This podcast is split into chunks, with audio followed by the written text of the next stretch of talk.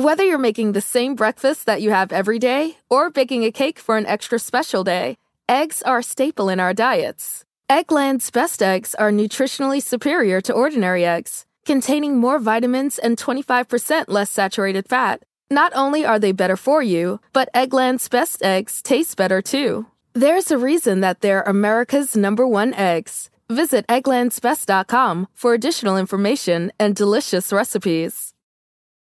If scary movies give you dread, keep you up late night in bed, here's a podcast that will help you ease your mind. We'll explain the plot real nicely, then we'll talk about what's frightening so you never have to have a spooky time. It's ruined. Hey, everybody, welcome back to Ruin. I'm Halle. And I'm Alison. And this is a podcast where we ruin a horror movie for you, just for you in your little Just for house you. With your little ears, listening to our little sounds, the lights off, With your little headphones. with your little eyes, your little mouth, your little teeth. I don't know your business. They could be big too. This is also a horror movie now. Uh, Yeah, eating your little, your tiny baby corn. tiny baby nerds, corn. which to you are the size of footballs. Um, but yes, this month we are um, keeping it going with our Pride theme movies, and we are of course um, reading your emails and comments, which we really appreciate. And we had one this week. Your emails was- to us. We're not reading your emails. You know, don't we're not we're not big brothering you guys. Um, yeah, I'm definitely not logging into all of our fans' emails and reading them. They're just all work. It wouldn't even be like salacious. It'd It would be, like it'd be like so many newsletters about sales. It would just be like so many shopping emails. Pottery Barn. That's what you get if you log into iMemail. Yeah, just shop things I shopped at once eight years ago, and then I have five thousand uh, emails from them. Yes. But we do have questions uh, from you guys that we we, have- we love. We love answering them, and please send us any questions you have about the world of horror uh, or really anything else. I mean, we'll answer any questions. Um, and the question we had this week was from Charlie. Charlie, thank you so much for writing us. And the Yes. question was Have you ever considered ruining a TV series? The Haunting of Hill House comes to mind, or the Exorcist TV series, which has a fun connection to the movie. This is a great Oh. question, Charlie. And um, the answer is absolutely. I loved Haunting of Hill House. The movies, the TV shows that I would like to ruin, and we just need to figure out like how we would do that. Um, Is uh, Syfy's Channel Zero. Uh, in case you're someone listening because you like horror and you happen to not have seen this show yet, Channel Zero, i i- there were four seasons of it, and each season was a different, fully realized horror story. I want to say oh. there were like 10, 10 or 13 episodes each season, and they're all so good. And they're genuinely very spooky. So if you're listening to this thinking, oh, a TV show will be less scary than a movie, don't don't watch it. Don't watch There's it. no reason to believe that a TV show would be less scary than a movie. Though at first that was my thought, but having seen, I mean, like I just remember when I would watch uh, other things on FX and see ads for American Horror Story, I'd be like, Oh, yes. well, don't air these at night. Like, no, I'm just ya. watching It's Always Sunny or some movie with a million commercials. I don't want to see a bloody clown or whatever else was happening on that show. But I do want to. But I do want to know what it was about. They really did tease it. So I, I just feel like eventually we will do a TV show. I love horror TV, any even like uh, American Horror Story, which varies greatly in its quality over Yes, time. that I've heard. Um, but listen, there's a new season coming out this summer. I'm absolutely going to watch it and have a lot of opinions about it. Um, so yes, I, I'm very excited. I have not seen the Exorcist TV show, but I have heard good things about it. Um, I mean, listen, we could do Hannibal. I mean, like, there's so many shows where it's Yeah. like they are, in my mind, horror or horror adjacent, even if they're not technically specifically horror. That would be really fun and something that you would go read on Wikipedia, which is exactly our wheelhouse. Yes, yes, we are your out loud Wikipedia. So um, thank you for that question, and we are down. We're gonna do it um, absolutely. somehow once we figure out how.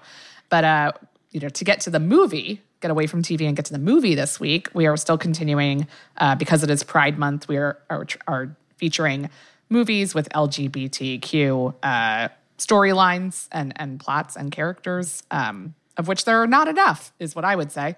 Um, and uh, when we proposed this theme and we put it out there on our social for June, uh, one of our followers, Jess, messaged us and said, Oh boy, is Nightmare on Elm Street 2 going to be featured this month? Jess, you're both right and in luck because it is. We're doing it. boy is it and you know um jess uh, thanks so much for writing in uh, writing that suggestion or, or guessing it rather, because uh, we realized after uh, decided to do this movie that we have in fact done the first Nightmare on Elm Street movie. We simply Yes. have not released it. So we are going to be doing Nightmare on Elm Street 2, Freddy's Revenge, before the previous. Now, Yes. don't worry if you haven't seen it. It's not hard to piece together. It's a film that if you just see a picture of Freddy Krueger and say, that's a bad guy, you say, I get it. Got it. I got it. So we are we are going back. We're going dessert first and uh, starting with the sequel. But I'm And- excited. and this is a very a very controversial film. We're going to talk about some more, some of that more at the end of the film. Um, I was reading an article by uh, Tyler Coates. Oh, hello, who I know in real life. And uh, the title of it is "A Nightmare on Elm Street 2 is the gayest horror movie ever made." Um, we wrote that for Decider if you want to take a look at that. And that is sort of, um, you know, part of our conversation about Pride is sort of like films that are um, have gay th- themes. Are they intentional? And then what are, what is the intent? Because I feel like um, like a lot of different LGBTQ topics in horror, we really ride the line between homoerotic and homophobic. And Yes. boy, you tell you, I'll tell you, the '80s was full of that kind of stuff. Oh, and this yes. is fully that kind of movie where it's like, again, we want to acknowledge we're watching it with 2021 eyes, where Right. I think it's like, oh, it's fun, it's camp, but seeing it as you know, obviously as a LGBTQ person, either you would may have loved it, or you might have been like. All right, you gotta put it in a horror movie. Like you get, we we what do we Right. gotta do? What what are we saying with this? Um, Right. Not that we have the definitive answer on that, but we will dis- discuss some of that at the end of the film. So um, before we get into it, we of course like to have Alison watch the trailer for the movie. And Alison, what did you think of the trailer for A Nightmare on Elm Street Two? I loved it.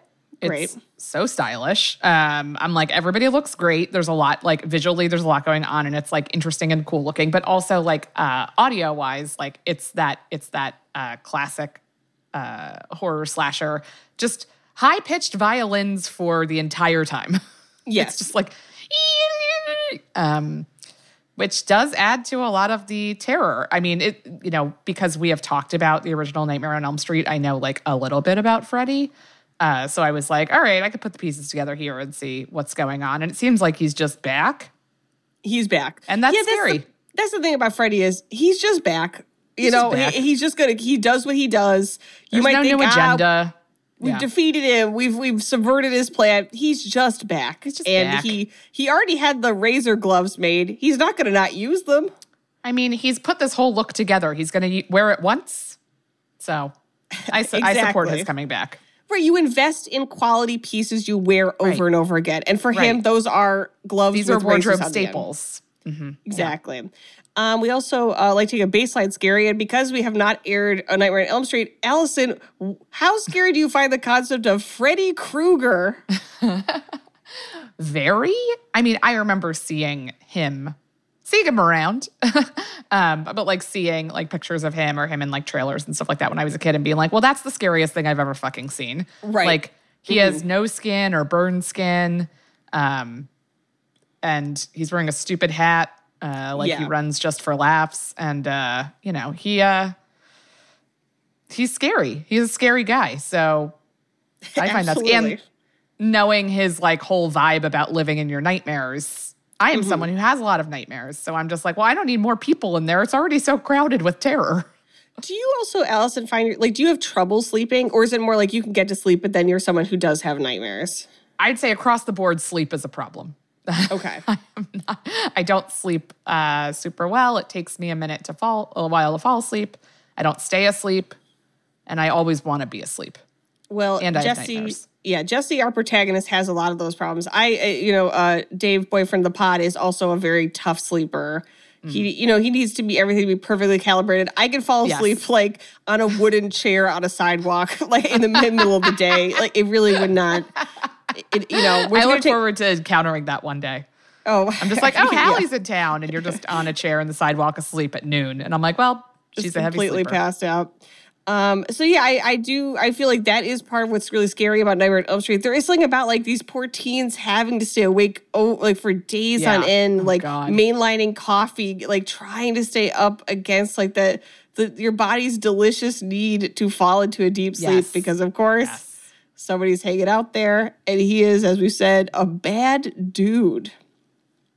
But let us um, begin. Before we do, of course, Alison, do you think there will be a twist in Nightmare on Elm Street 2? And if so, would you like to guess the twist? Guess the twist. I mean, I could uh, maybe a cli- less of a twist and more of a cliffhanger exists. Like we think he's dead and then he's not, kind of vibes. Right. Okay. That's what I'm imagining. Uh, you're getting real good at this, is what I would say. I am getting good at this. You're getting real good. getting also, at you know, there's like four other films in the franchise after Yes, this one. exactly. So, um, well, so let us begin. We are about to spoil for you um, Nightmare on Elm Street 2 Freddy's Revenge. Um, we open on a school bus. It's headed down a sunny suburban street. It's uh, actually driven by Robert Englund, who is the actor who plays Freddy. He's just not in costume. so that's he's fun. driving the film. And we see the new boy in town, Jesse Walsh. And uh, some girls are kind of giggling about him. And everyone's getting off the bus as they arrive home until it's him and two girls left. And then suddenly the bus just starts speeding down a suburban street. And one of the girls is like, that was my stop, stop the bus. Suddenly the bus just drives out into the desert while and the Jesse and the girls are screaming. And we see that the hand on the gear shift, well, it has a signature razor glove that we associate with only one guy. And mm, he's mm-hmm, driving like mm-hmm. over hills. He's slamming until finally the bus comes to oh, a rest. And Jesse's trying to open the window, panicking. And as he and the girls watch, the ground around the bus starts caving away until the bus is sort of precariously perched on like columns above a cavernous, glowing hell mouth. Nope. And of course, the driver whips around. You know, he's laughing maniacally. You know, it's Freddy Krueger. And I'm like, as if high school wasn't hard enough. And the girls and Jesse are like, oh no, as Freddy stalks to the back of the bus as he claws up the seats. You know, they scream. And then suddenly we're in a normal suburban kitchen and we're with mom Cheryl and dad Okay. Ken, as well as little adorable Moppet Angela. And we hear Jesse is upstairs screaming himself awake. So it's Oh, like good. seven in the morning, everyone's having breakfast, and you just hear Jesse like screaming in horror out of a deep sleep. Cool. And Super much fun. like, yeah, much like most parents in a horror movie, like to me, that's enough to be like, okay, we got to at least take this kid to the doctor, you know, like Yes. we or like a sleep specialist or the very know- least, like the least you could do would be to investigate the sleep problems of a teen. Yeah, and um, but for the most part throughout the film, uh, his parents, especially the dad, are like, "This kid's just got to straighten up. You know, he's got to buckle down and really start taking things seriously." And it's like, well, he's being stalked through his dreams by some sort of, you know, a child serial killer through from the beyond. So give him a little break here. Um, so he it turns out that Jesse is a new kid. The family just moved to town, but he's already met a girl named Lisa, who's sort of like, you know, they haven't like hooked up or kissed or anything, but like she's clearly interested in him. He's, you know, hanging out with her. Um, she arrives at the door and he drives her to school in this like beautiful beater convertible that he calls the deadly dinosaur. That is the kind of thing if somebody had in high school, like everyone would be like, that's the coolest fucking person you've ever met. Of course, having a cool car in high school is is absolutely just one of the most undeniable cool things. Like that, just like it's like I don't care who you are. If you had a cool car, that I mean, you automatically had a personality and a lot of friends. I remember in my uh, high school year, if I remember correctly, I believe that there were categories, you know, like the superlatives. There was both worst driver and worst car, which seems really needlessly cruel. Because it's like clearly the people with the worst car, just people were like, their family's like, this is the car that we have, so you could drive yeah, this to school. it's just like about money. I mean, hopefully you don't have it now. Yeah, if you go to if you go to my high school, please write in. Um, if you remember me from high school, let me know. Uh, so they're in gym class that day, and the boys are playing baseball. And uh, Lisa is sort of, you know, looking moony eyed at Jesse, and her friend Carrie's like, "Are you getting any yet? You, are you guys porking? You know?" Just then, Jesse is hit square in the head with a baseball, and all the boys sort of run over to him. And this gym teacher, who's a complete ass- asshole, Coach Schneider comes over and he's like, "Get up, shake it off," you know, like just like an an, an '80s gym teacher, you know, in a in a film should be. Um, and Jesse is friends with this guy Ron Grady, who they call Grady in the film, and he tags Grady out. And then they end up getting into like sort of a fight. Like he like insults him. But in the fight, like Grady like pulls Jesse's pants down so his ass is out. And then they get into like a full wrestling match with like Grady's shirt riding up. And there is a moment where you're like, Okay. all right, okay. I I Okay. guess I see that this would be there's something a little there's a, a, a distinct flavor, a, a distinct Yes. uh, subtext Yes. that's not really Yes. a subtext. That somebody's ass is fully out this early in the movie, and Coach Schneider Yes. um, busted up, and he punishes the boys by making them do push-ups until they basically collapse. And Grady tells Jesse, you know, um, Coach Schneider hangs out at, at S and M joints downtown. He likes pretty boys like you. Whoa. And Jesse's like, "What?" And then he switches topics and he says, "Oh, so you have have you been mounting Lisa nightly or what?" So it's like, "Are you are you fucking Lisa?" And Jesse's like, "I just moved here, man. Like, I got it. You play this. is You're bringing a lot to my table, you know." it's a lot. And that's where we're at. This movie is all about who's fucking who, you know, fucking who? terrible secrets, like asses falling Good. out of sweatpants, you know, people having their sweatshirts right up, eh, all that sort of stuff. So in the locker room, Grady asks Jesse where his family moved to, and we realize that the Walshes have moved into um, Nancy Thompson's old house. So if you have not seen the first one, Nancy Thompson is the protagonist. She lived in this house and she had to go uh, this gauntlet with Freddy. Her boyfriend Glenn, played by um, Johnny Depp, is murdered by him. She had to go through it first. And so now Right. um, Jesse has moved into her house, but that has no meaning to him. He's like, I don't know who that is. Like, did she go here? Like, who cares? You Right. know? And it's like, well, you're in for a ride. And uh, Grady tells him, you know, uh, a, a kid like who went here, she got locked in the house, and she had to watch while her boyfriend got killed by some maniac next door, which does happen in the first film. And Jesse's like, okay, like you're probably just trying to scare me. But that night, he can't go to sleep. It's incredibly hot in their house, so he's like tossing and turning. and he goes down to the kitchen, and he uh, drops a bottle of orange juice, and he's like trying to clean it up. And he sees someone walking outside in the yard, like the reflection of a red and green striped sweater. Oh, So could that be? Jesse, God bless him, goes outside. And from outside, he can see into their basement and he sees Freddy fucking Krueger. I mean, just hanging out. What's he doing? He's taking something out of the furnace. And the thing he's taking out Oh, is like a bundle, it's unburned. So Jesse goes inside and he goes to open the basement door. And of course, Freddy fucking runs up the stairs after him. And Jesse's screaming for his father, only to have Freddy Krueger sort of appear out of the darkness next to him and say, hmm. Daddy can't help you now. I need you, Jesse. You've got the body and I've got the brains. And then Freddy takes off his hat, revealing his bare exposed brains. No. And boy, he laughs his ass off. And this thing about Freddy Krueger is he thinks each one of his jokes are fucking hilarious. I mean, I will say, of all of the villains we've encountered in all the movies we've covered, no one is having more fun and doing more Mm-hmm. than Freddy Krueger. Nobody is doing more than him. And I guess even as I say this, like you see me when I when I did stand up, I left my my own jokes the whole time. I was oh, totally Oh, yeah. tickled by all my jokes. So Yeah, I think I'm a genius. Yeah, like, could you believe I just said that? so, unfortunately, as a result, the next day they're in science class, science class, and Jesse is struggling to stay awake. He's already having the, like learning. Like, if I go to sleep, I see this man. He shows up, and it's like insane. Grady's sort of you know teasing him with these other boys, and uh, when Jesse falls asleep. He wakes up with a scream and there's a boa constrictor wrapped around his throat. And you're like, oh my God, he's in a dream. No, it's an actual boa constrictor No. that Grady and the other boys put it on him as a prank. Where did they even get it? Apparently, it's the science lab's snake. Did you have this at your school? We had a guinea pig that lived in the science class. I think one of my science labs did have a snake. I'm just like, it just like feels like that's in my brain and as something that I've seen. I do Mm-hmm. remember that one of my science labs in middle school had those giant, I'm gonna like throw up even talking about this, those giant cockroaches. Not like not like Oh, a okay. large Yeah, city that's- cockroach, but the ones that are like the size of a mouse. They're like hiss. Don't they hiss or something? Or they, They make some sort of ugh. And I remember it was just like an aquarium with a bunch of those in it. And I'm just like, um, no, why is this here? And that's why why, that's why you became a writer. Unfortunately, yeah, I'm like, I, I could have gotten really into science, but you know, the cockroaches.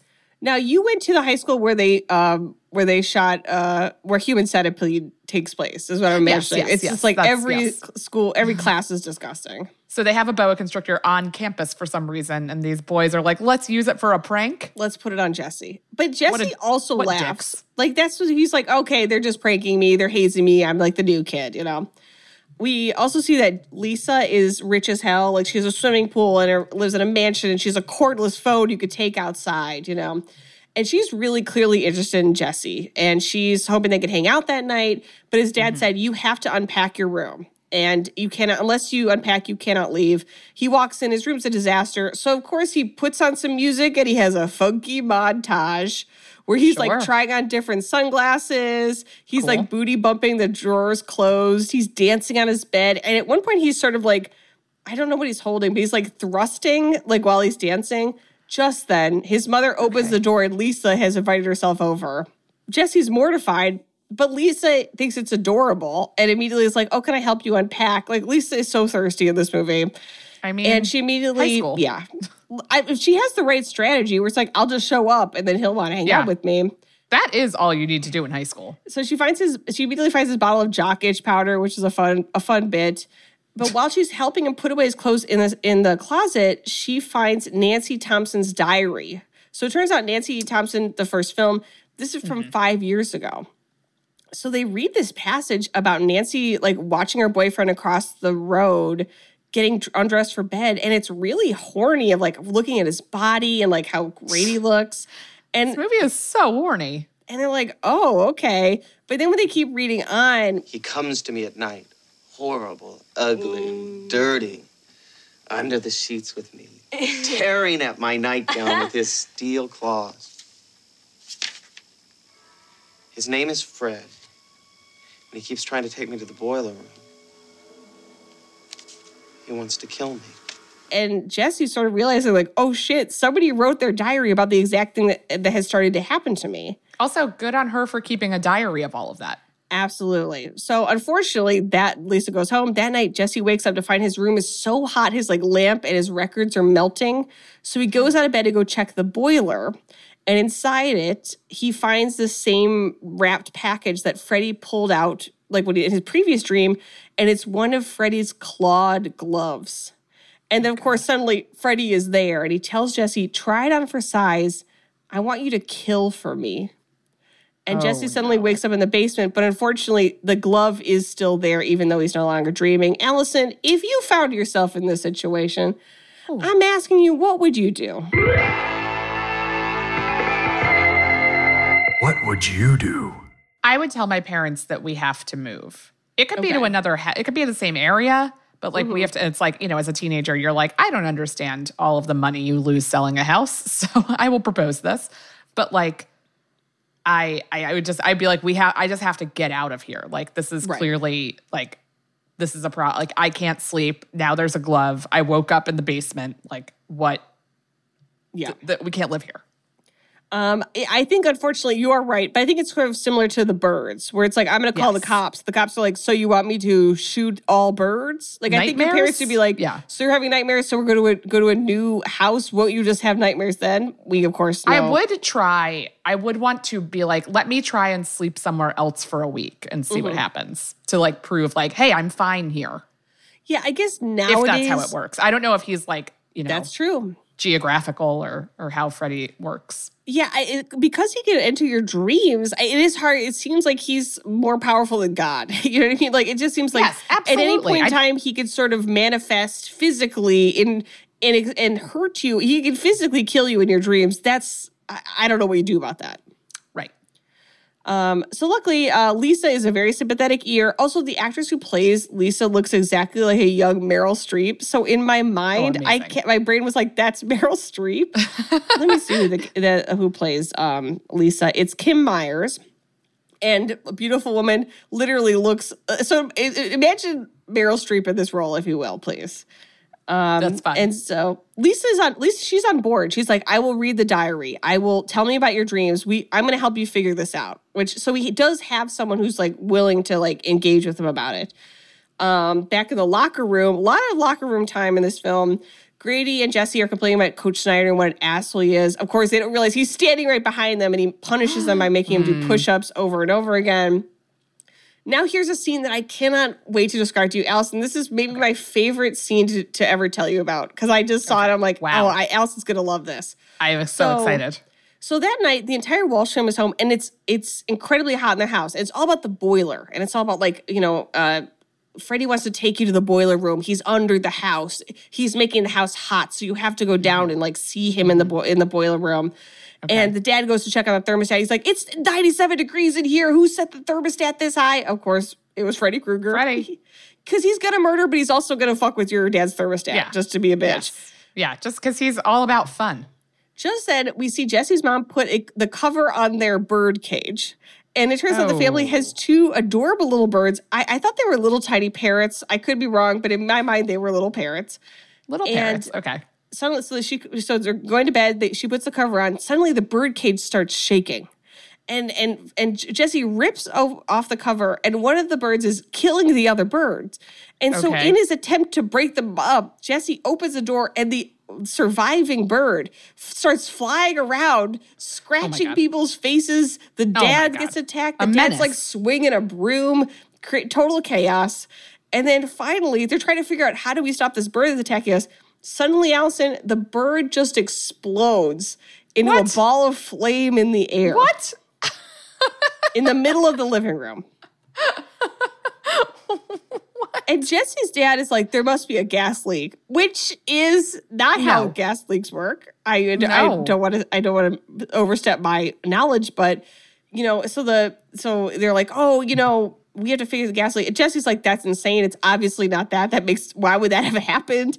And so his dad says, then you must have done it. You must have used firecrackers to blow up the bird.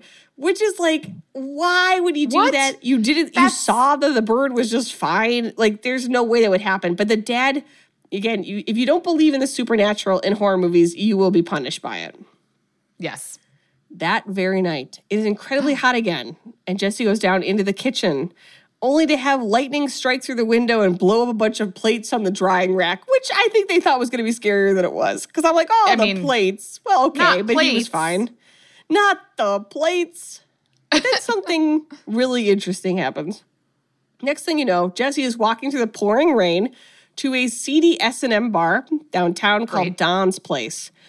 And it's obviously queer. Like we see straight couples, they're in Yes. goth and punk wear, but then we also see gay couples. And like everyone there seems very, very chill, very open, very interested, to the point that Jesse, who is soaking wet and wearing a pajama top and like jeans, walks in to order a beer. No one even gives it a side eye. Yeah. They're yeah, like, that's who's totally fine. And so he orders a beer and he's about to drink it. Of course, he's underage. And just as he's about to drink the beer, Coach Schneider appears and he grabs his hand. And I guess because, well, I guess it's true, Coach Schneider was at this S&M bar, but he saw Jesse drinking. So Jesse must be punished. Oh no. So Coach Schneider, who is also wearing a tank top, Nice. brings Jesse back to the school and has him run laps around the gym. Oh God. It's the middle of the night. No. I couldn't do that in peak physical performance at whatever the ideal time to run is. Yeah, it's it's overstepping a lot of professional boundaries also. yes, it absolutely is. It absolutely is. So is. as Jesse takes a long, luxurious shower that like we'll discuss at the end, but it's like it's kind of like lovingly shot. Like it's like really like it's kind of scary, but it's like erotic. Like he looks great. Like Yeah. it's shot in a way where you're like, man, where are we going with this? I don't Yeah, know. I mean, this movie feels like it's taking all kinds of twists and turns. and Coach Schneider, he is um he's in his office and he uh, suddenly hears this like pinging noise and he realizes all the strings on his tennis racket snap and basketballs suddenly basketballs and dodgeballs and tennis balls starts flying at him from the shelves pummeling him and he's kind of taking it in stride which i guess like he's a gym teacher. He's like yeah this seems like what happens at the gym. Yeah, totally. Unfortunately, two jump ropes leap off of his desk and drag him screaming into the shower. well, Alison, Jesse's there. He's t- showering, so fully nude. As he watches in horror, Coach Schneider is tied up spread eagle to like the, the, the metal bars of the shower, oh my God. stripped by an invisible hand, and then repeatedly spanked by towels flying across the room until Freddy shows up and unfortunately just starts clawing his back, Yeah. just like ripping him apart. And then suddenly Jesse looks down and he's wearing the razor glove and he's covered in blood. and he's like, "Oh shit."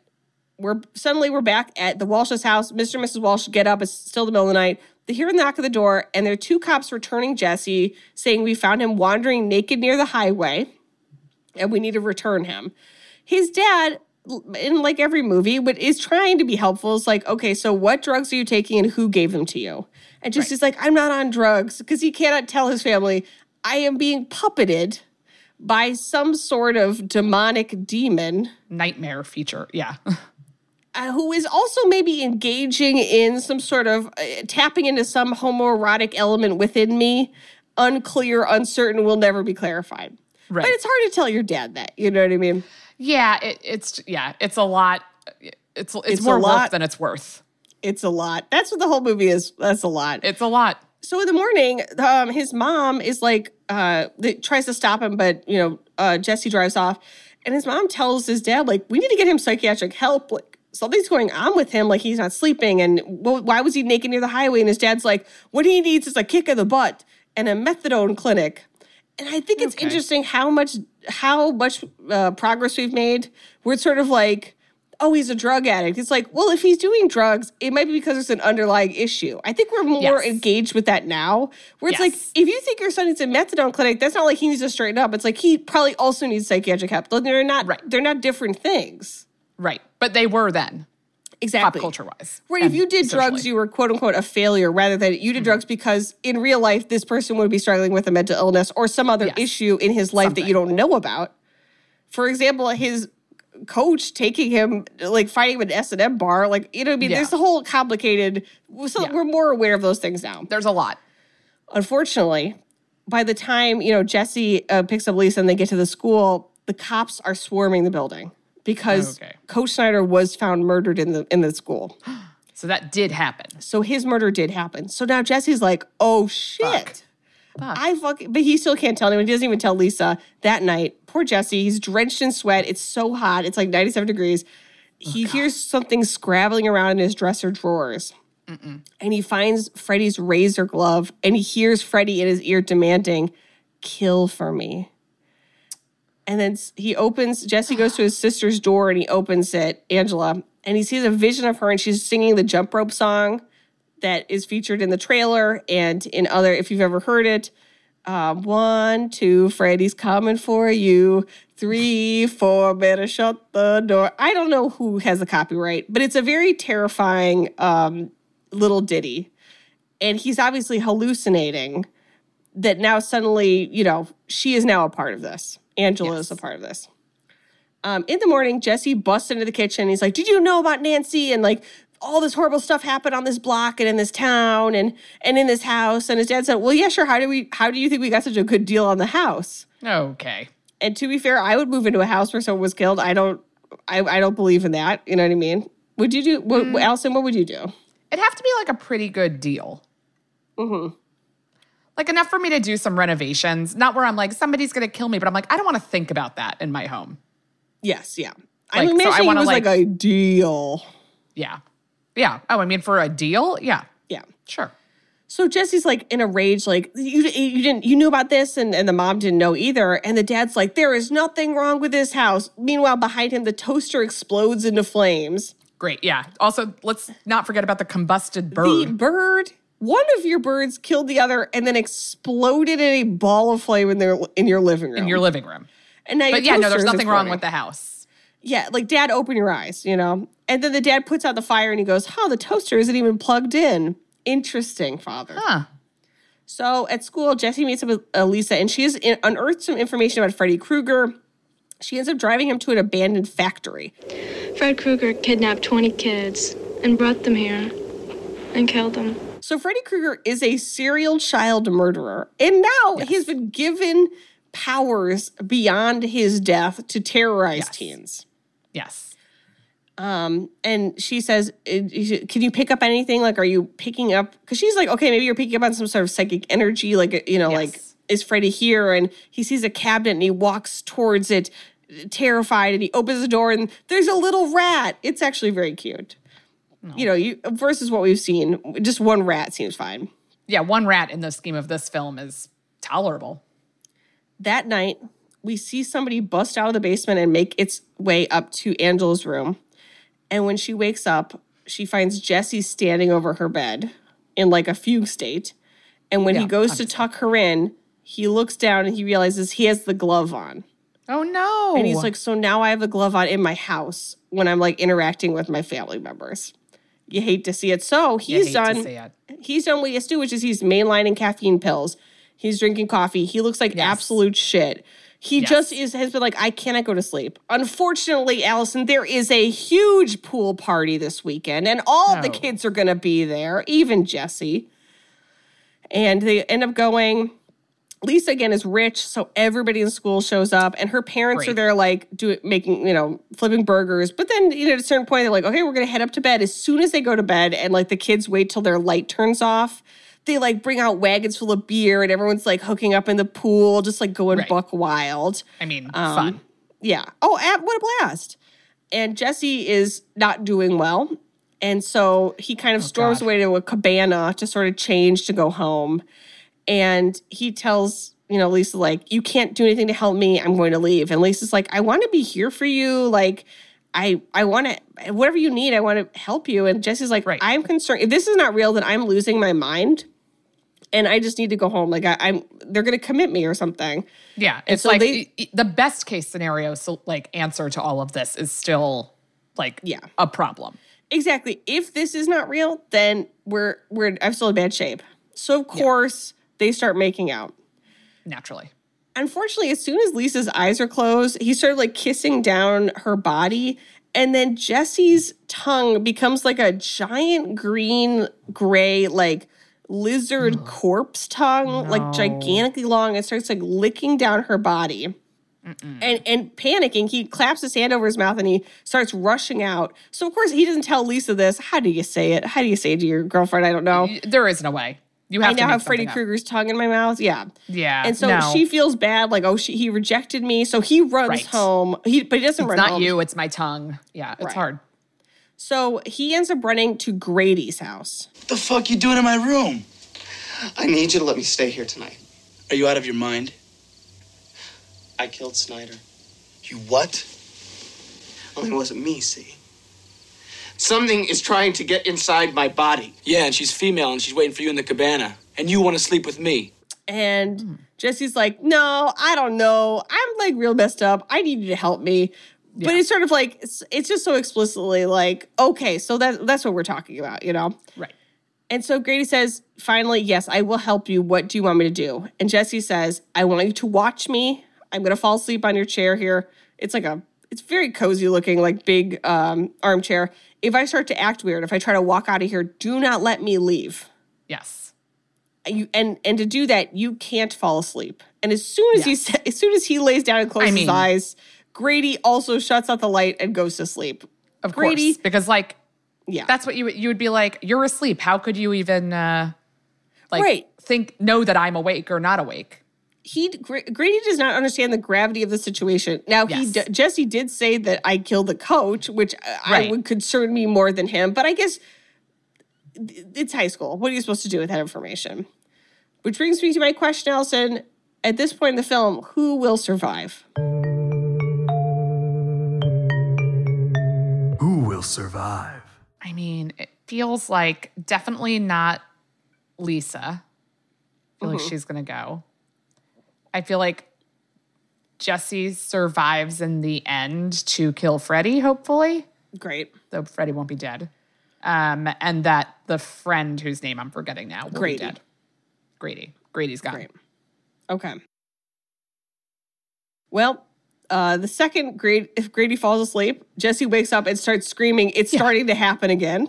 Yeah, uh, of course. Of course it is. And Grady sort of wakes up and goes over to him. And in this phenomenal sequence, Razor starts shooting from the ends of Jesse's Whoa. fingertips. What? And then his skin starts splitting. And underneath the skin of his arms, you can see a red and green striped sweater, like splitting out Freddy is inside of him.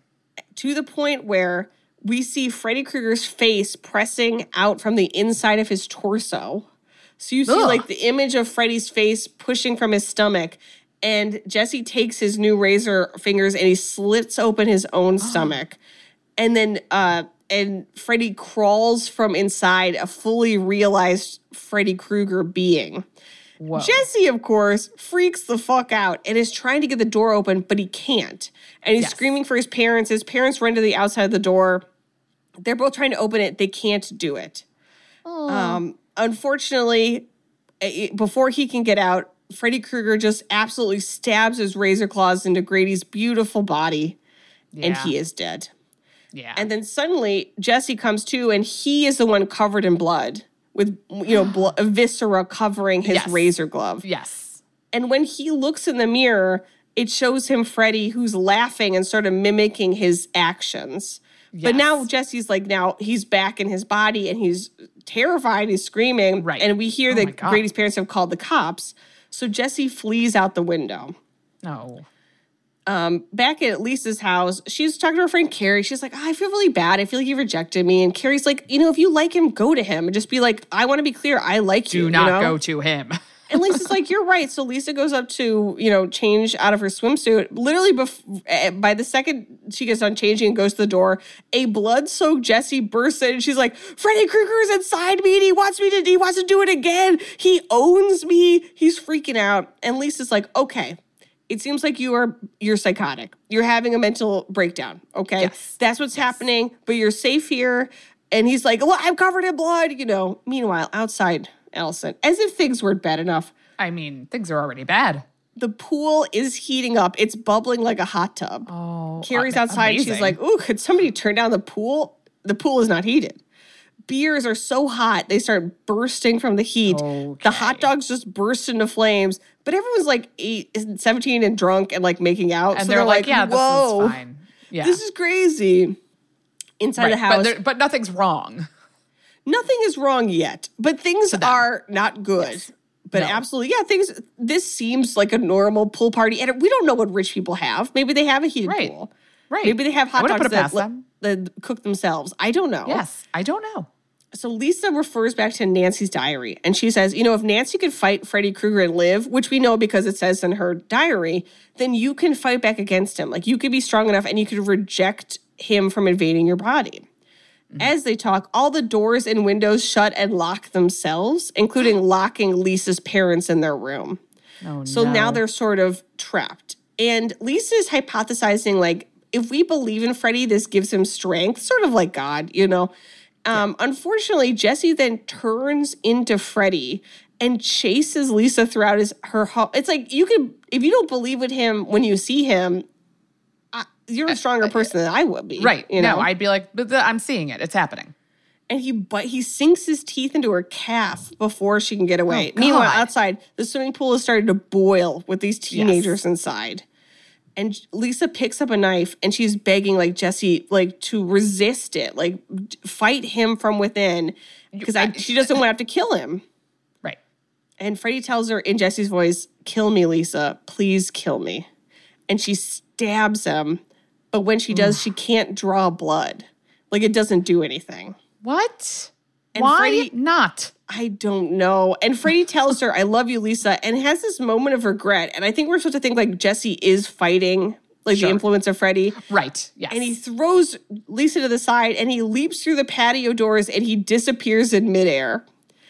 And there's a moment of calm where like all the kids are like, okay, so I guess like the party's back on. Like I guess there's not like as much mayhem going on yes. suddenly Freddy bursts up out of the ground next to the pool and just starts fucking slashing kids.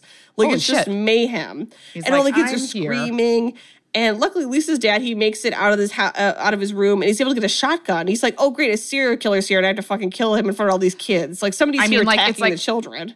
Bad enough. Right. Yes. It looks bad, but also like bad enough. Like you wake up and like your kid's having a massive party, and then that party has been crashed by a like psychotic serial killer that you Right, now yeah. have to take down. Like it's just Right, one it's thing on bad it's a- for worse. Ugh. yeah, it's really a lot for a parent to take in. Parenting teenagers. I just, I you know, it just, it's uh, my hats off to anybody who's able to do it well. You know, Truly. So her dad runs out with a shotgun, but Lisa stops him from killing Freddy because she knows that that is also Jesse. So ostensibly, if he were to just shoot Freddy, it would kill Jesse. So Freddy escapes. He passes through their hedge in like a ball of flame. And Lisa's dad, like, where did he go? But Lisa knows. So she goes alone. Uh, again, can't can't fathom it. At least bring Carrie, your useless friend. Yeah, She- somebody. She goes to the abandoned factory where we knew Krueger had gone to kill um, all those kids, and she encounters these like uh, my favorite, another favorite part of the film. We, you never see them again. They're two Rottweilers that, but they have human baby faces No. and they're guarding the factory, but they don't really do much because she's able to get in. But just like the, the image of like a dog with a human baby, like a disgusting baby's face, ooh, it's so good. No. The whole movie should have been about those dogs. Yeah, give me more story on like what that is and why that is. And so um, Elisa makes it into the factory and she's trying to hunt down Freddy slash Jesse. And she's screaming. And, and, and she, at one point, she looks down and her bite mark is covered in ants. And she's like trying to brush them off. And then, like, she looks back and it's totally fine and it's covered with a bandage. Like, she keeps hallucinating. And finally, Freddy confronts her. And when she says, I love you, Jesse, the stab wound she gave him started to bleed. So I think we're supposed to think, like, okay, Jesse's influence is, is pushing through Freddy's beating. control. Yes. Yes. Yeah, like unfortunately he is bleeding, but it means like he is now more human than Freddy. Yeah, yeah. And she tells Freddy, I'm gonna take him back from you, and you're gonna go back straight to hell. And I guess we're Love to that. think that the force of her love has strengthened Jesse's will to live and sort of weakened Freddy. And she gets closer and closer until she and Freddy kiss, which is Okay. vile Yes. and he pushes her away, but that was just enough. Suddenly, the factory goes up into flames, and Freddy's body is consumed by fire, and he's like melting and turning into like a desiccated little husk. Yes. Until finally, of course, he explodes, and his of body course, oh, as all things do. and his body turns to like a charred lump. But luckily, when the flames die down, the lump sort of like starts to split apart, and Jesse is inside of it, and Jesse is alive. And and Lisa runs over and he kind of she knocks away the the remains of Jesse's body and goes to him. Okay. Sometime later, we are back on the bus, and Mm. Jesse's home, and he has bandaged wrists.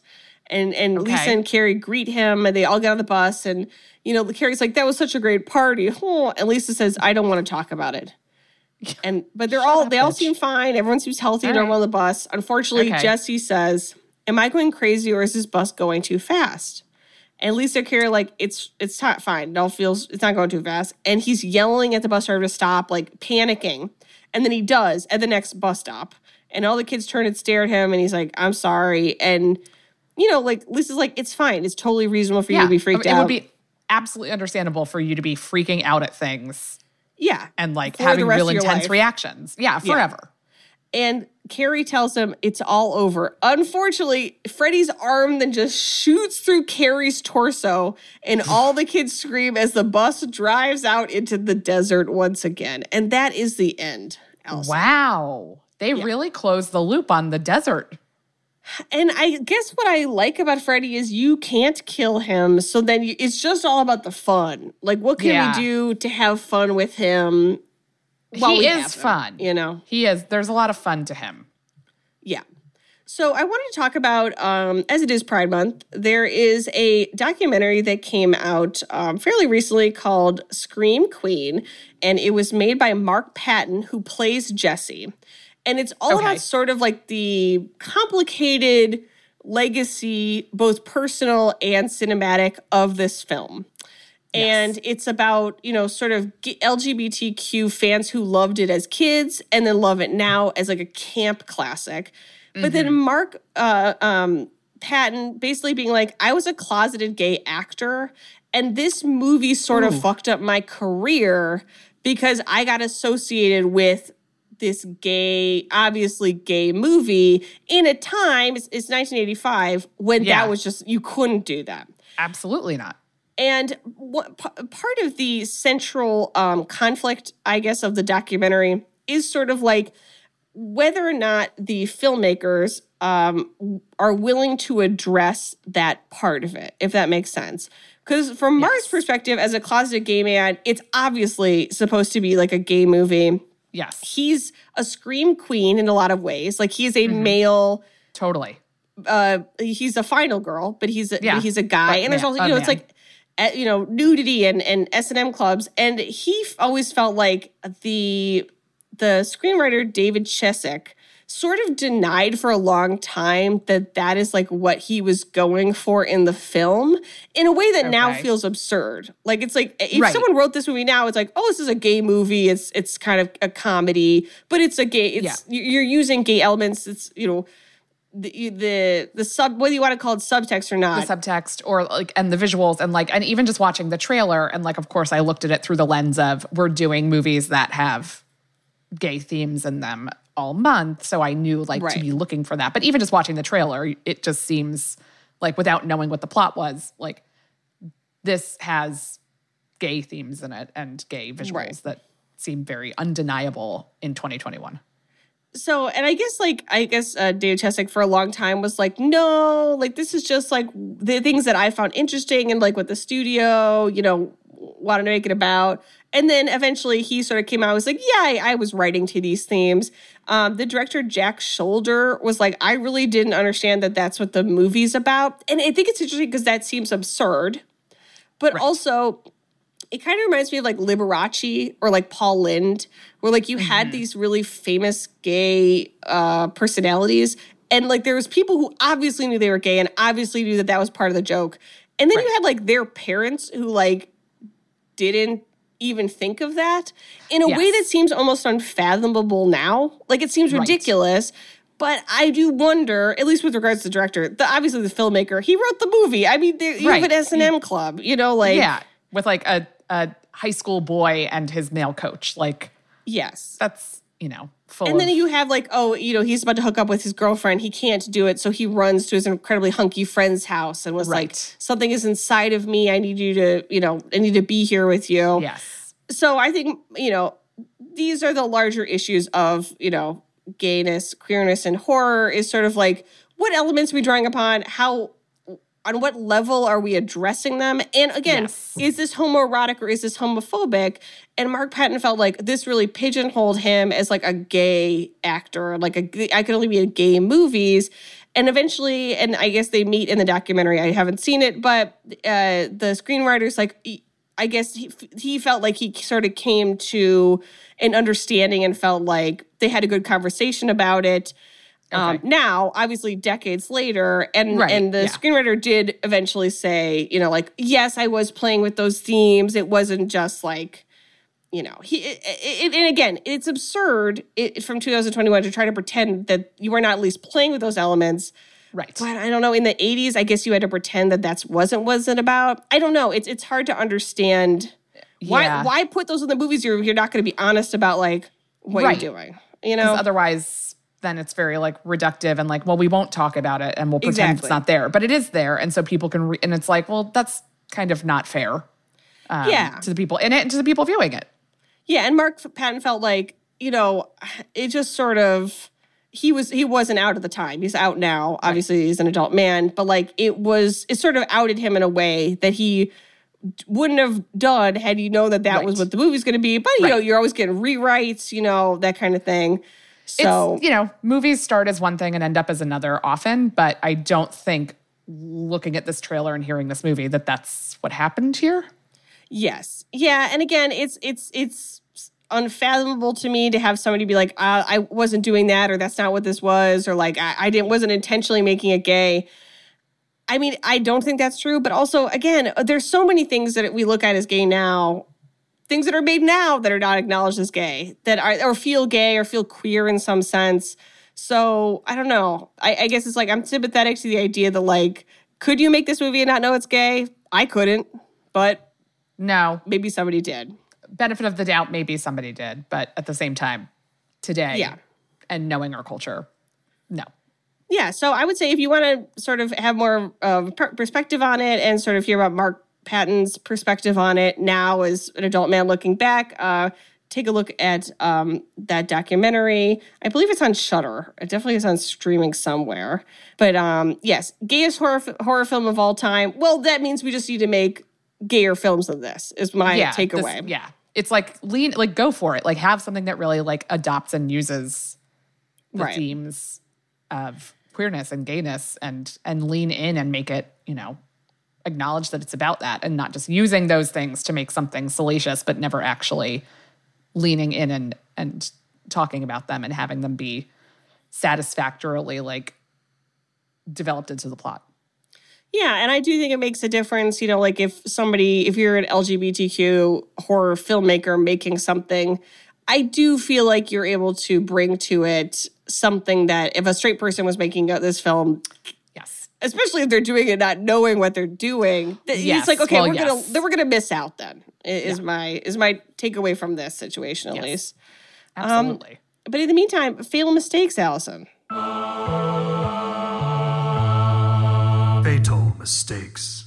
I would say not telling your parents about all of the problems early on and being like, I need to not sleep here and we need to move. Or at least like I'd be like, take me to a like a very protected, observed psychiatric environment where it's not my like hot friend whose responsibility it is to not let me murder people as someone else in my nightmares. Right. At the same time, it's very tricky because from what we've seen of Freddy, he cannot be killed. Yeah. He can barely be controlled. Even when you're trying to fight him, he's out here slashing teens left and right. Yeah, This is a hard right. movie to be like someone can make a mistake. Eh, Nobody invites this. It's like you Yeah, move, you move to town and this start, shit starts happening.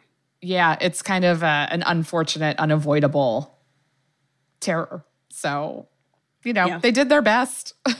I think, yeah, I think, uh, I mean, his parents should have been more, um, you know, appreciative and listen more. Other than that, I feel like everyone really did try. You know, I Yeah. mean, they did their best. they did their best. And then finally, Alison, where would you put this film on the spooky scale? A spooky scale. I mean, I think you know a six.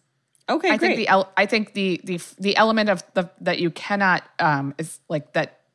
The only way you cannot engage with Freddy is to be awake forever, and that you can't kill him either way. Right. makes it pretty scary. But you know, this also is fun, and that takes away from the scariness. Yeah, I definitely feel like I'm gonna give this. I'm gonna give it a four because I feel like it's more fun. You know, like it's it's we're we're- it's we're here for the effects and for like the t- tennis balls flying off the shelf and hitting people in the face. But there is The exploding very birds. oh my god, the bird's the best part. But there is something very, I'm like very sympathetic and something very scary to me about like a teenager who's totally isolated who has to like try to avoid sleep and like try to Yeah. mainline caffeine. That part is really scary, and I feel like That's does make something that is silly um into something scarier. So I'm gonna yeah, I'm gonna give it a four. Um, but guys, we we hope that you enjoyed this Yes, it's a fun one. obviously we will get to every other Nightmare on Elm Street um, movie Yes. eventually. I'm gonna be In honest, having time. only seen two of them, I like this one better than the first one. I, I know that's gonna This be a like controversial more statement. fun. I had fun. The first one, I liked it, but like we're just getting to know Freddy in the first one. This one, Right. we got it. We've we've hit a comfortable rhythm, so now we get to just enjoy him bursting out of people's. Yes. Yeah, exactly. And eventually we'll get to date three, and Mm. you know we'll be really we'll be married to him eventually. Yeah, one day But until then, if things pan out. if things pan out, we will both we will be polygamous married to uh, Freddy Krueger. All of us, including you listening. All of us, everybody listening, um, in our sleep and in real life. And if you want to start writing your vows now, please email them to us at ruined Yes. at theradiopoint.com. We will collate them for Freddy. Yes, yes. He'll want he'll want to know how everybody feels about eternity with him. So this is good. Again, you could always follow us at uh, Ruin Podcast on Twitter and Instagram. And we love hearing from you and just Yes. love you in general. Yes, we love you so much. And please keep listening, rate, review, subscribe, et cetera, et cetera, et cetera. But like for real, do those things. Um, but you're already here, which is a great first step. So Yeah. keep on listening. And until the Until next then. episode, Please you must keep it spooky. keep it spooky. Ruined is a Radio Point production with executive producers Alex Bach, Sabrina Fonfetter, and Houston Snyder. Recorded and edited by Kat Iosa.